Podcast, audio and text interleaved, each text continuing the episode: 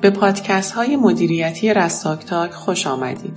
این پادکست ها هر هفته دوشنبه ها منتشر میشه و به موضوعات مختلف مدیریتی از جمله پروژه، طرح، پورتفو، استراتژی و همچنین مهارت های رفتاری مورد نیاز مدیران می‌پردازه. لطفا پادکست های ما را ترجیحاً از طریق اپلیکیشن های مخصوص پادکست هر اپلیکیشنی که دوست داشتید گوش بدید تا بهتر بتونیم با شما در ارتباط باشیم.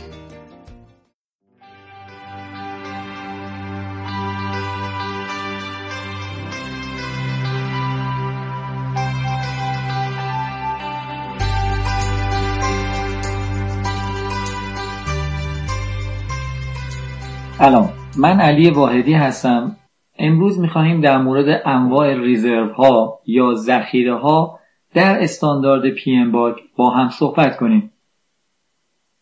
برای اینکه بهتر بتونیم در مورد انواع ذخیره ها با هم صحبت کنیم اجازه بدید اینگونه با موضوع برخورد بکنیم که ما سه نوع اطلاعات در پروژه ها داریم. اطلاعاتی که کاملا معلوم برای ما هستند و ما بر اساس معلوماتمون استیمیت یا برآورد می‌کنیم برای هزینه برای زمان و اون کارها رو اجرا می‌کنیم. اما درست نقطه مقابل معلومات مجهولات ما رو تشکیل میدن. یعنی چیزهایی که ما از اونها هیچی نمی‌دونیم. یا اصطلاحا بهتره بهش بگیم unknown unknown های ما. نمی‌دانم که نمی‌دانم دسته سوم اطلاعات بینابین این دو قرار دارند یعنی نه کاملا معلومند و نه کاملا مجهولند ما به اینها ناون آن میگیم. یعنی می‌دانیم که نمی‌دانیم. ناون آن ها یا می‌دانیم که نمی‌دانیم ها همون آنسرتینتی ها یا عدم قطعیت هستند که بهتر از این به بعد اسم دیگرش رو ریسک نامگذاری کنیم و بگیم ناون آن ناون های ما همون ریسک های ما هستند.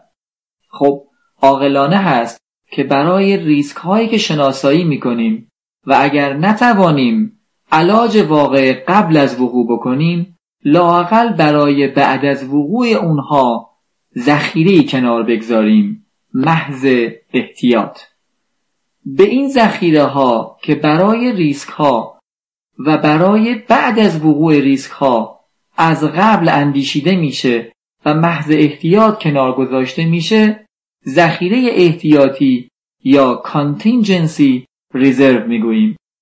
پس مقدار contingency reserve بر اساس ریسک هایی است که ما برای اونها قبل از وقوع نمی‌توانیم چاره بیاندیشیم.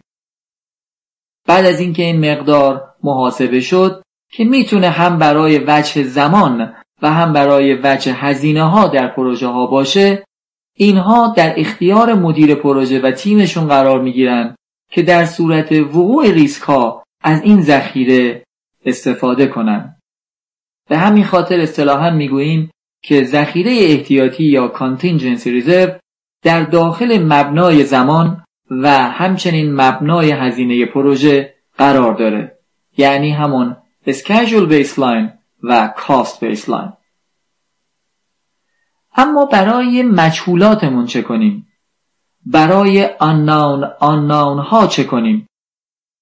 برای اینکه نسبت به اینها هم منفعل نباشیم باید ذخیره کنار بگذاریم اما این ذخیره مبنای محاسباتش صرفا استفاده از اطلاعات و سوابق پروژه های گذشته است و یا استفاده از قضاوت افراد خبره که معمولا درصدی از کل هزینه و یا زمان پروژه رو به عنوان ذخیره مجهولاتمون یا همون نمی‌دانم که نمی‌دانم هامون کنار می‌گذاریم.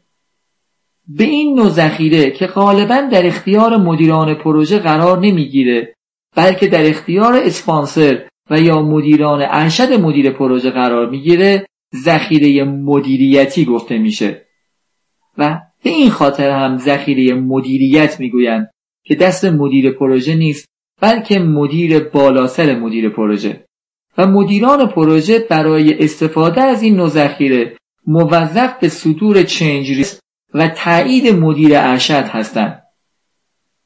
امیدوارم این پادکست تونسته باشه تفاوت انواع ذخیره های احتیاطی و مدیریتی در استاندارد پی ام باک رو به شما توضیح داده باشه. تا پادکست بعدی خداحافظ.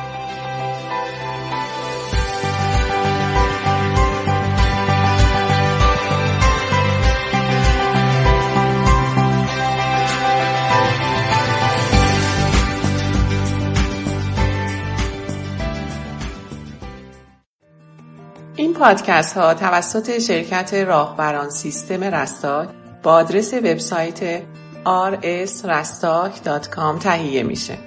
ممنون از اینکه همراه همیشگی ما هستید.